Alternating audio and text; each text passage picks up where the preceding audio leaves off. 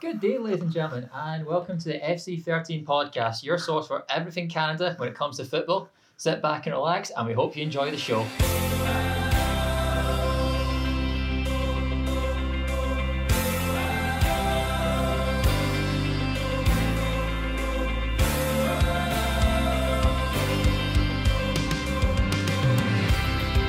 And welcome back. We hope you enjoyed the jingle there. I'm the I'm your host today, Paul. You're probably wondering where's Andre? Where's that? Where's that man who was talking yesterday last week?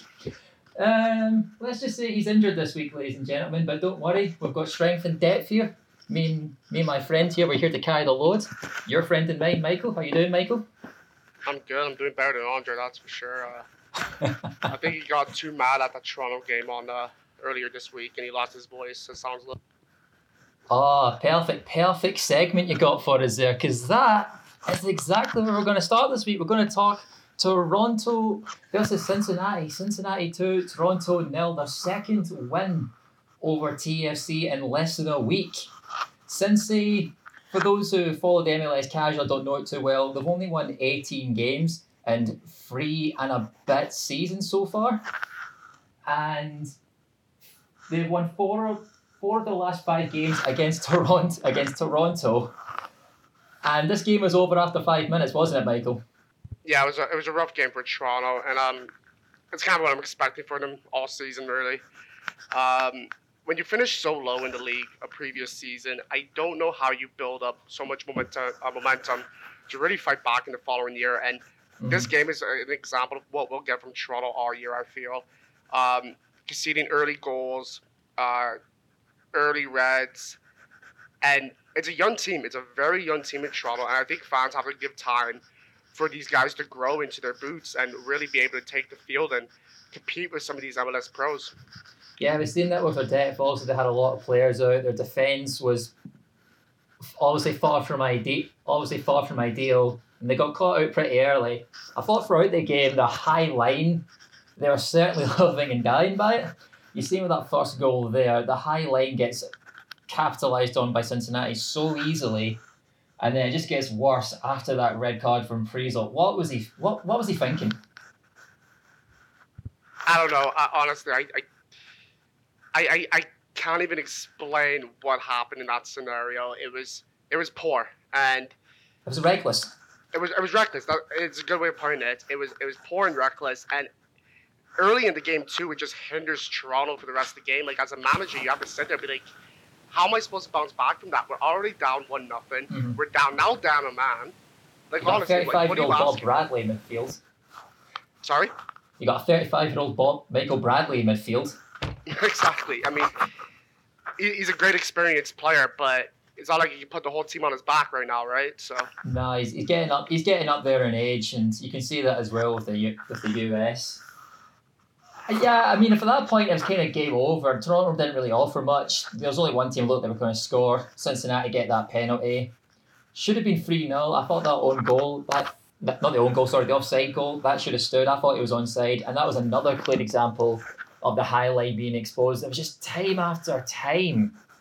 They just stuck. They just stuck with it, and they were very lucky not to, not to lose by more. I thought. And yeah. Come, yeah, no, I agree. I agree. Uh, you have to know your system, and when you have such a young team playing a high line like that, it seemed like the team didn't adapt. They kept, they kept pressing the, the high line where you think maybe at some point you fall back, but you didn't really see that. No, they didn't. They would have um, they would have needed a goalkeeping master class to keep them in that game. And speaking of a goalkeeping master class, that takes us to our next game, doesn't it, Michael? Um, Ottawa versus Pacific. Yeah, was that like to watch as an Ottawa fan?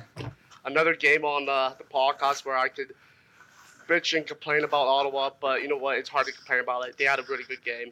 Uh, Tabla, amazing. Like, Tabla's talent and skill is really starting to show in this league.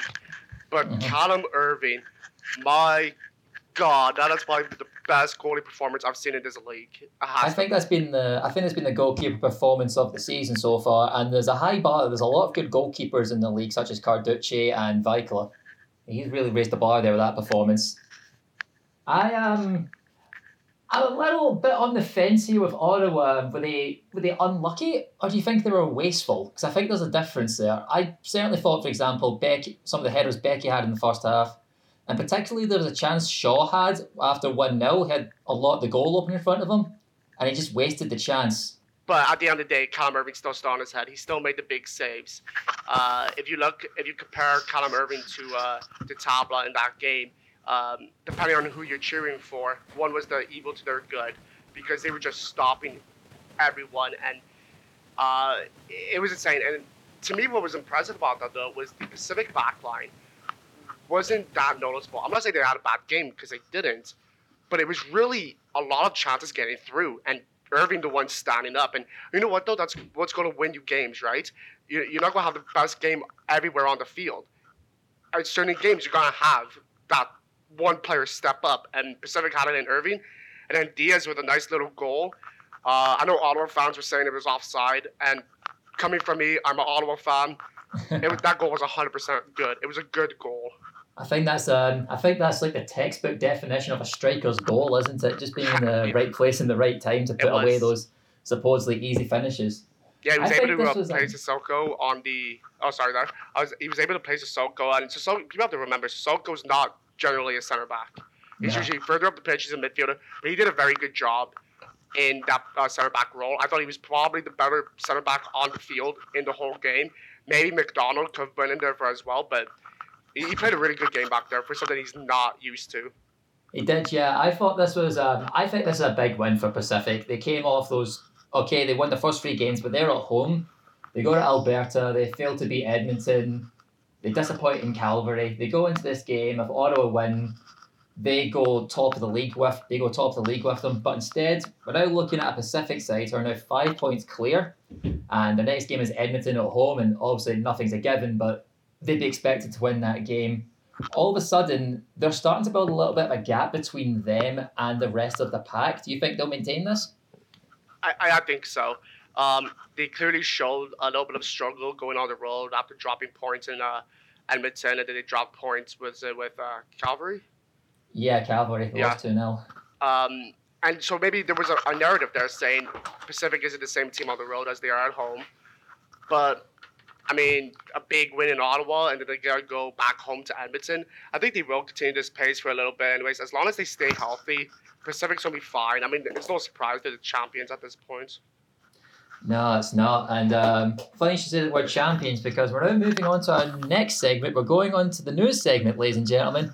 And we want to talk about a man who knows what it all is all about to be a champion, Mr. Don Carlo Ancelotti the man, the myth, the legend, if that's not been overused to death already, the man with a Vancouver wife. He's hinted recently that he wants to get into international football, perhaps after Real Madrid, and he cited Canada as a destination he could end up in. Michael, Carlo Ancelotti with Canada. Does that get you excited? Uh, of course it does. I mean, it's a it's a big name. How good is it? Yeah, it's a big name, and unfortunately, Andre's not here to share his spin on this because he had a good point. Um, it, it is big and something that we could see Canadian players show more interest in playing for Canada if a name like that is under us. Uh, I mean, the guy's a legend. He's won everything you possibly think of at a club level, and the fact that he even has Canada at the back of his head is pretty impressive. It, it is, yeah, it is. He's won um, he's won domestic titles in Spain, Italy, Germany, France, and England. The only manager to do that. He's won three Champions Leagues, two with AC Milan, one with Real Madrid, and potentially this podcast could get dated very quickly because he might win a fourth one. yeah, exactly. I'll let him go easy game there, but he could get his fourth one, yeah he's been managing at the highest level since 1999, and you don't manage at the highest level for over 20 years without being adaptive. So, in terms of being able to transition from club football to international football, I don't think that'd be a big step for him. Like he doesn't play football the way he played football in 1999. He's a mod, he's a modern manager. Make no mistake. He would do well with the team that Canada has, and I I think even if he isn't even if he doesn't become Canada manager, because I want to talk about that too, also what it means for John Herdman. This is just a big sign of where Canada is in the world. You never would have seen this headline a month ago. I, I don't know if you would have seen no. it six months ago, would you? No, not even close. I mean, uh, it's special what Canada's been doing right now, and I've been saying for a long time the next four years in Canadian soccer is extremely important. And if this guy was to jump on that wagon with the fans, it would get even bigger. Um, if this guy says, "Hey, Canada, give me a go," I think it, it really puts Canada on the next pedestal. Like, because right now, going to the Mhm. World Cup, everyone's gonna be like, "Oh, well," but I mean, Panama was at the last World Cup. Uh, Honduras was one at, at the one before that. It's like is Canada one of those teams to be like one appearance and then drop out? I don't think so. I, And I, this I don't see it. I don't see it either, but I, I'm just saying, like with Ancelotti coming potentially or showing interest, it just shows where Canada is in Concacaf. It does, but um, I feel a little bit like we have to address the John Herdman elephant in the room. I don't think Canada should sack him or replace him without good merit. I think that would leave a very bad taste in everyone's mouth because the guy's been a miracle worker with Canada. And I think as long as he wants it and no disasters happen, he should des- he deserves a chance to lead the team out in 2026 as much as Ancelotti's a sexy name. What do you think? Hundred percent. I think Herdman's Im- I think Herdman's image and I think Canada's image is Herdman at least till 2026. Now, if Ancelotti was serious and he does want the job, I maybe Canada sits down with Herdman and be like, "Look, if you want to stick with us for 2026, go win us a Gold Cup." Maybe that's something Canada could say to him, but I don't believe in get, letting go of the man who got us to where we are today. Because without Herdman, Canada is not where we are now. That that is No. clear as day. Now, you don't want to feel discontent there. And speaking of discontent, that takes us to the the football club formerly known as Montreal Impact. They're, they're at it again, aren't they, Michael? You can't keep this team and their ownership out the news for too long. They just love stirring stuff, don't they? I mean, I guess this one is supposed to help the matter, but I don't know. Changing the logo is what Montreal's going to do right now. They're changing the logo for the second time in what three years? Something Less than a year. Uh, I think it's just over a year. Like 2021, they changed it. Oh, sorry. Yeah, okay, that's right. Um, I mean, obviously, they got big outlash. People, some people may be saying it looks a little bit like a butthole, the current one. Uh, Never go full I- butthole. Uh, I, I remember what he said. Uh, they wanted the changes for it to be more recognized internationally. They want to make an Uh, impact? Yeah, they wanted to make an impact on the international level. They could barely make an impact at the MLS level, man. But They're barely making an impact in Montreal. Have you seen the crowd since they announced it?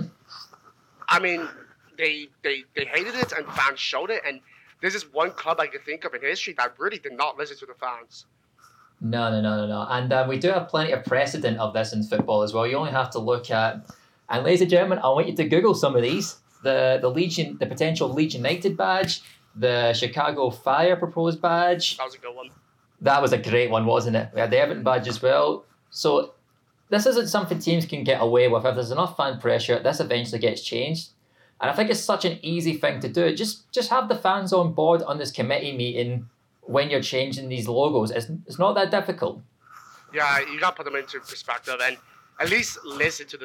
If you're not gonna have them involved, at least listen to them. And speaking of listening to them, I guess we could go into the next topic as well, since Alan Koch wants to be heard right now. He does, yeah. He uh, he's he's crying out to anyone who will listen. And honestly, I don't blame him. The moment that I seen this, I also thought what Alan Koch thought. So for those who haven't seen it, the head coach of Edmonton has publicly come out and lamented the schedule the schedule to the press that Edmonton have had to go through.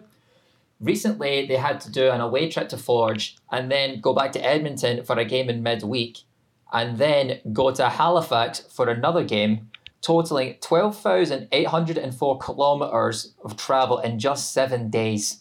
Free ti- games in free time zones. And we, we know Everton's Edmonton's situation. They're financially very cash struck, so they're not traveling in luxury at all. They even had to sleep in Toronto airport at one point. This isn't fair for them, is it? Like, why is the league doing this? Look, it might not be fair, but it's Canadian soccer. It's a big country. you gotta get through the. You gotta you gotta go through the. Uh, uh, the term, uh, the, the the distance. It's part of the sport, honestly, in the country. If you want to be playing it, uh, it does suck for them, but they're not the only team that's done it, and they're not the only team that's going to have to go through it this season. Look at Pacific. Pacific just did it the same week as Edmonton did, three time zones, three games, and See- they also. I'm Uh, going to have to stop you there. The difference with Pacific was they played a home game and then they went to Alberta, which is the shortest possible distance, And then their next game was also in Alberta. No, and then their next game was against Cavalry. They went. Sorry, you're right. Sorry, you're right. I was thinking of um, I was thinking of Halifax had to do the three time zones in a short amount of time. Um, Edmonton have been the only team so far along South Pacific to have that midweek fixture. Every team so far has been able to. Right. Oh, so this is before the Canadian Championship. They all play at midweek. Every team so far has had that week's rest. Edmonton have been the only one so far to have had this sort of obnoxious scheduling happen to them to such it's- degree. but exactly so far, every team's going to have to put up with something like this eventually in this season in the league. Even if it's not this year, they're going to have to do it eventually. It's Canadian soccer, guys. You have a short amount of time to play the game in the country, and it's a big country. You have to go through the travel. You have to go through the time zones. If you want to get, unless you want to be playing in 30 feet of snow, this is what you gotta do in Canada to play soccer. Unfortunately, that's how it is. And I think, as much as I think the are, the complaint is valid, it's not going to change anything. It's how you have to play the game in the country. Uh, yeah, I suppose. Another thing I wanted to talk about was um, just the little things with the scheduling. Edmonton are playing Cavalry on Friday night, just there at night, the same time as the Edmonton Oilers of the NHL are playing an important away game. You, you could have just moved that game to the Saturday. I Like, disagree. why would you, if you want to, you want to get fans in, you want to drum interest. Why, why try to compete with the NHL when you could just move it the day after? No, I'm sorry. Listen, Eh, eh, York went through the same thing. York had to play Friday night as well. York's in Toronto. Toronto played that night as well. And not only did York have to play while the Leafs were playing, they had to I also play another that. team. They also had to play another team in the GTA with a Forge. So that's two major cities that had to play during the Leafs game. You have to remember this league is very small and they do not care. They cannot compete with the NHL playoffs. Yeah. At the end of the day, because no matter who is playing, as long as there's a Canadian team in the playoffs, they're going to get the TV shows in the NHL. We cannot be sitting here thinking, oh, well, this team can't play because the same city is in the playoffs because that's a stu- it's hockey. Regardless of what we've done in soccer moving forward, this is still a hockey country. It hasn't shifted overnight. I just don't think the league's helping itself, and I think for a league this small, it has to try and help itself any way it can. You We can talk about this all day, but I think we've got another point that you and I kind of disagree with a little bit. This is, well, for two people, ladies and gentlemen, it sounds like this is a ding ding episode. I promise, me and Michael are friends. we're gonna kiss. We're gonna kiss and make up after this. This Can't made the news this week about Montreal's technical director, I believe it was, admitting there are Montreal players who've refused loan deals in the CPL. What were you thinking about this, Michael? I was shocked um, and honestly amazed where some of these players basically refuse to get regular minutes or potential regular minutes in any league because they're not playing with Montreal. They're not in the CPL. You think they would want to see growth within the players? Like if I'm a manager and my players said no to go into a lower league for one season, that's going to stick to me. Montreal, in particular, have been very accommodating to this. They cover 100% of the loan wages that go to the CPL. And they played Orlando this week, and the first goal scorer was Joel Waterman. He played in the CPL in 2019, I believe it was, the first Yep. ex CPL player to score in the MLS.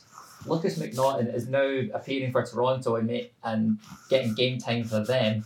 So it's So, yeah, exactly. So it seems silly for C- for these MLS players to act as if going to the CPL isn't helping them. But I mean, to be fair, a lot of them are. There's four Montreal players loaned out in the CPL, and a, a couple of Toronto and Vancouver players as well. Ultimately, I think part of this issue is down to individual preference.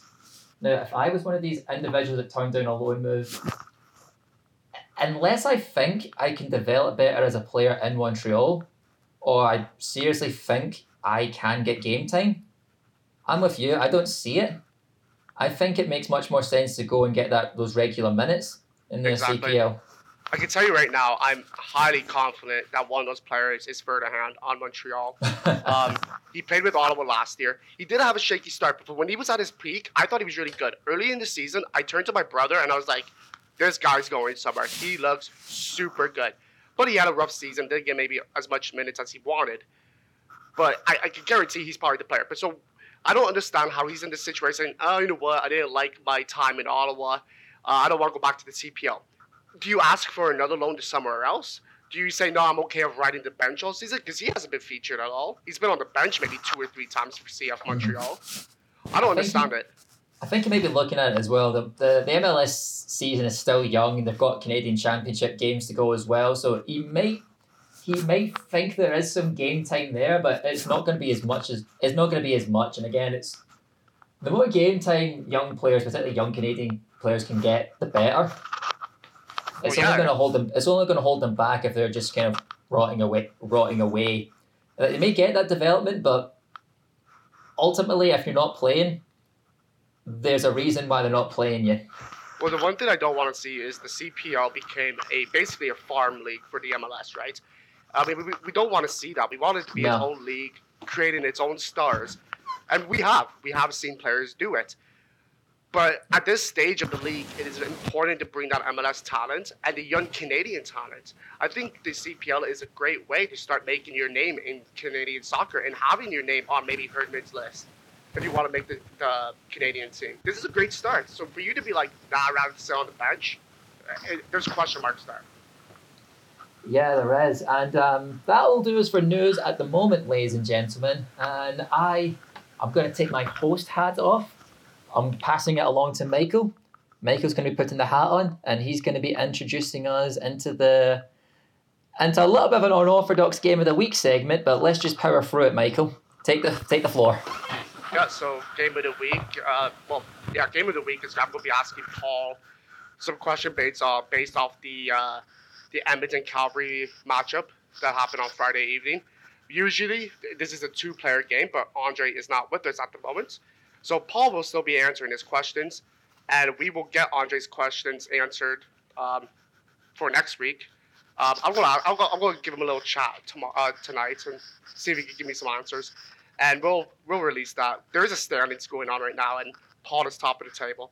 Oh no, sorry, Andre's top of the table. Uh, so Andre could defend that title. Uh, but right now, Paul just preparing himself to say I'm top of the title. exactly, exactly. Uh, so Paul, I'm going to read you out the questions. I believe this point system works is one question. Number one question's worth one point. Yep. Two is worth two. Three is worth three. Right. And here we go. I'll, I'll go round off the questions, and then we'll get to a break, and then we'll get back to uh, Paul answering these questions. So, uh, question number one, we'll start a little bit easy. What minute was the first goal scored on in the three nothing victory for Calgary? Uh, the second one, including this match, how many times has Cavalry played FC Edmonton? And you'll get a bonus point if you can tell me how many of those games the Eddies have won. Number three, at the top of the stadium, on the uh, if you're looking at the camera, you see the stands at the top. There's flags going along the top. What is the fourth flag in that? Going left to right, what was the fourth flag? And um, here's a little bit of a fun one, a little bit of a different one. Uh, looking at Edmonton's team, they weren't very good uh, on the weekend. Uh, they maybe had two players that played well for me, and that was Vankla and Warschewski. Uh, Paul, can you spell Warschewski? Did I say five questions? I'm so sorry. I, I've lost track there. That's okay. Question five. Okay, so there. Okay, five. Um, behind the goal to the right of the net, uh, there's a bunch of ads going along behind the net. Uh, going from left to right. What is the first ad that is behind the net? Hmm. Those are some tough questions to take into the break, ladies and gentlemen. I'm going to have to uh, think about this, have some brain food. We'll, we'll reconvene with you as soon as we can. All right, now we're back. Hope you all had time, fun time thinking about all those answers to those difficult questions I have thrown out yet. So, starting off with the first question, Paul. What was the first minute scored? I know- 3-0 victory. I know roughly when it was scored. Um, the 29th minute? Oh, that was that was close. It was the 30th minute. Ah, 30th minute. All right, that was close, but that, good job. Um, Thank you. including this match, how many times have they played each other? And bonus point if you can tell me how many of those games the Eddies have won. Okay, so I'll start with the easiest one. Um, Edmonton famously haven't won a game between the two yet, and I think it's been it's either been 13 or 14. I'm going to go with 13. This was the 13th match. It was the 13th meeting. Ah, yeah. So good job, you got You got three points on the board now with that bonus one answered as well. Upsetting for the Eddies, and I'm sure all 400 fans truly do care. Question number three. Uh, at the top of the stadium, there is flags going along the stands. Uh, from left to right, which is the fourth flag on See- the roster? See, I wrote down all the nationalities, so I know there's US, Britain, Canada, and Germany. I, I think the answer is Germany. Um, so you wrote down the nationalities, but if you notice, the first flag is a blue flag. Ah. So though, um, if you were just talking about the nationalities, Germany would have been right. But including the blue flag, the fourth one along was the Union Jack. Oh, the Union Jack's haunting me again. um, Can't leave a good Scot alone. I'm going to ask you to say this one very slowly and carefully so I can check off each letter. Paul, can you please spell Warschewski? Okay, um, you can see I'm not looking at my notes here. I'm looking directly at the camera. Um, W A R C H W E S K I. I am so sorry, that is incorrect. The correct spelling for Warschewski is W A R S C H E W S K I. Ah man, I, was, I feel like I was pretty close there. It was very close, and when I was when I saw his name on his jersey, I'm like, wait, what? That's how it's spelled. That's how I kind of came up with the question, and then I googled it. I'm like, there's a kind of a, a secret S in there. There's another like W. It's it's all over the place, but that is how you spell Tobias Warschewski's name. And the last question of the game. Behind the net, to the right, there's a bunch of ads going along it. From left to right, which is the first ad on the board? The only ad I can think of is Oat Canada. I apologize once again. It is Allstate. Ah, okay, so I have, I've set a pretty low bar here, haven't I? You did. You came out with three points today. See, I was worried I Mhm. made these questions too easy. Maybe not. No, uh, maybe that maybe that says more for me. Fortunately, Uh, so yeah, we'll get we'll get Andre's answers to this, and we'll see if Paul remain uh, Paul can catch him. If Andre had a terrible terrible week, we'll see. we'll Um, see. I guess Now that we're done the question, sorry. I guess you should introduce game of the week, seeing as Andre's not here. Yeah, I was just going to get right into that. Uh, now that we've done the questions for game of the week, let's talk about game of the week. The 13th matchup of El Clasico. It was um really a bad one for Edmonton, I have to say. What do you think, Paul? This was kind of like the performance we all were fearing from Edmonton. It's I actually listened to back to us last week and we are pretty positive, and I'm starting to think, oh man, have we did, did we date ourselves too early there? Were we, were, were we too high on Edmonton right off the bat? I think so. Um, Yeah, I'm a- starting to feel like we're a bit too optimistic. they, there's the, the proper form of Edmonton, I think we all uh, suspected. And Vika, another great game. He made a lot of big saves. He was really the one trying to keep Edmonton in it. Um, but the rest of the team, I think Warschewski had a decent game, but not a lot to work with given to him. Um, but last podcast, I was really high on the Edmonton backhand, and they were almost invisible today. See, I think the problem is they're just they've got way too much to do. The the entire game plan is they just basically have to defend for their lives the entire game. And so any slip up, and there's a couple. The first goal comes from Edmonton's defence giving it away. And that's where the goal comes from. Second goal comes from what should have been a penalty that went in for a free kick anyway. And later on the third in the second second half, you're watching too much hockey, I nearly said third quarter. Later on in the second half, there was another giveaway as well, which led to Moosey having a one-on-one. They're their own worst enemy at the back, but I think that comes from the insane pressure of knowing any goal, and it's probably game over at that point. They need help up front, don't they? Yeah, they do, and I, I just don't know the answers there.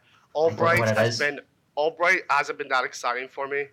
Uh, Warschewski had goal of the season probably, but I think this was his, probably his best game since that goal.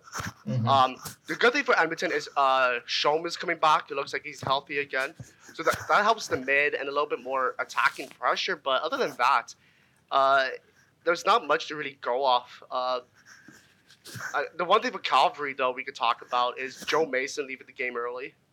Yeah, that could be a big that could be a big miss. I think Fra- Fraser Aird went off early as well, didn't he? Uh, no, Fraser Aird played 74 minutes, so he did he did have a fall, and I think that was more of a precaution. I hope. Uh, hopefully, yeah, they'll need him. Yeah, uh, I think Because Bevan doesn't look as Bevan's. He's not the same player as Mason. no, he's not. Uh, Fraser Aird is probably one of the more high-end t- talents in the league, and we don't want to see another high-end talent go down on obviously. And I think Fraser Aird was a huge part of that victory as well. He he assisted Joe Mason's goal, Mhm. and he, he was just all of, all around the field, defensively thought- and offensively. I thought him and Ali Musse in particular were outstanding. I thought he dominated that midfield. Almost everything they did attacking wise went through him. Couldn't been stop him. special this year. He's like a runaway train. Special. Oh yeah, like he's he's insane. And what another cool fact is um, Cavalry's the two signings they made the previous week. They both made their debuts uh, for Cavalry tonight as well. Or sorry, on Friday night. I thought Veli getting booked, getting booked was um, a potential question. So, I Oh, I thought it was a good one. Um, he kind of took the guy down pretty clean there. Um, Yeah. It was early in the game though, and that's where you put the, the question mark. Was with it that early, does the ref not be like, okay, dude, just relax instead of bucking him? Maybe. But I mean, at the end of the day, later in the game, that is a foul, right? That is a yellow. I thought Cavalry were pretty good in this game, and what I was impressed with, they adapted. A lot of teams have struggled going into Edmonton. Like Yep. they've played three games, three draws. Cavalry played a 4-1-4-1. They got bodies in midfield, and like you've seen a lot in the first half. They were very high up. They pinned Edmonton really far back. They had those bodies around the strike, around Joe Mason. They had wet. They had width. So they had Musse dominated midfield. They usually play a 3-4-3, but I think this allowed them to get much more of a stamp in midfield because Edmonton they played well in midfield against Pacific, but they couldn't get the ball in this game, especially in the first half. Yeah, It was really no, good. right. Um, it was really good from Tommy Wheeldon's men there. Yeah, they did, they did a tremendous job on that. And we can't talk about Musse without talking about that goal as well. It was a nice goal. Right outside Oh. the box. People were was- asking for a penalty, but obviously it didn't matter because he was able to smoke it in anyways. I was going to say the most relieved man and the the most relieved people in the stadium would be the referees, won't they? They'll be the Yeah, happiest exactly. people that was a goal. oh, I don't think it was a penalty though. I think it was a good call from outside the box. I, I mean, I've seen it back a couple times, and the more I see it, the more I think it's in the box. Do you? But okay. this brings us back to our VAR conversation from last week. That's ultimately the only way you're going to get black and white definite decisions on this. Well, yeah, talking about Um, VAR, we could go back and look at the uh, the Forge game with um, this week with Campbell's goal being disallowed and an obvious goal. Yeah, again, I think it's a conversation we're going to have to have. But to bring it back to Edmonton Cal- Cavalry, we have to talk about the Cavalry fans. Eh? What a, what a showing. I know we have an attendance roundup, but just to give them their dues early. Yeah, yeah. yeah. Um, even even the, the the rest of the stadium, I felt did pretty well. You know, even though the Edmonton Oilers were playing, I thought the I thought the fans still showed up. I don't think you would have got any more if Edmonton wasn't playing that night. I will admit, I was um, I was very anxious for this, but the, it was a better show than I thought it would be, as much as I had gripes with it. Um, before we totally leave Cavalry Edmonton, I guess this is the good time any to announce that we're going for the rematch for our game of the week next week. Yes, in Um, the Canadian Cup, Yes, big time stuff. Knockout tournament. Leave it uh, all on the line. meeting, the What fourteenth a- meeting of Al Classico. I'm interested to see um, Edmonton's lineup for that game. They don't have a deep bench, so I wonder do they just go with a regular eleven or do they get some kids in there? I can see a scenario as well. Where it's like anyone at this point is va- is precious, and the possibility is there. All right, we know Vancouver aren't in the best of form, but the possibility is there for a fixture against the Whitecaps in the next round. That could give them a bit of a, a cash push that they need. So an incentive like that could like make all the difference for Edmonton wanting to go out and win this game rather than play the young kids. Yeah, and it, uh, again, it's also interesting to see the lineup Cavalry's going to put out. Uh, does Cavalry think uh, a win in Edmonton is important to play some of the bigger names as well? I don't. I don't think we'll see Joe Mason, and I don't think we'll see Fraser Aird. I think he wants to rest those two after coming off the way they did. That makes sense. But I think Pebble came in. He looked good. He almost scored, but unfortunately, he was knocked in as an own goal before Pebble got a foot to it. So I think Pebble might get the start. But other than that, I, I, I think it's going to be a heavy. If you considering like starting eleven, I think uh, Edmonton's to be very heavy, and Calgary's to have a sprinkle here and there of regulars in the lineup. They will, yeah. That brings us to our our final little segment for this week, ladies and gentlemen, we're going on to our attendance roundup. We've we've sort of hinted at it there. We're very impressed with what we've seen at Edmonton. We thought they had um, a healthy crowd given all that's going on up there. You could hear the Cavalry fans very loud, very clear. I'd like to give a shout out to the fans at Valor. Yep, that's where I was going. Ah, great minds and all that. See, ladies and gentlemen, we can agree. Yeah, I mean they play in a big stadium like Ottawa, like Forge. Um, the thing I like about their stadium, though, opposed to those two, is you can see more of the stadium Yeah, and you can see very more of the fans. and there was quite an echo. I thought, like watching it on TV, it sounded really loud. It, It sounded did, like there was a lot more people there than it did. It sound it sounded really good on TV. It did, and they looked good too. I think. Uh, I think with a, a winning team with Valor, they could they could bring in a good audience.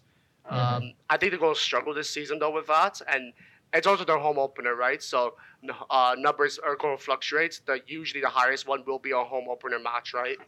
So I we'll see in the future weeks how, if Valor keep that up. But yeah, I was impressed by their attendance this week. Yeah, they had the advantage of um, they mentioned a couple of times in commentary that they've had the best weather so far out of really any game in the CPL this year. Okay. So they got they got it so like they, they're the anti Edmonton so far, I guess, when it comes to favourable weather. Hey, don't you worry, Edmonton will might win one game this year. The crowd at Ottawa looked loud as well. Obviously, that could be a little difficult if you're watching it on TV. You don't see the fans, but when you do see the fans, I thought it looked like a healthy amount, a healthy amount there.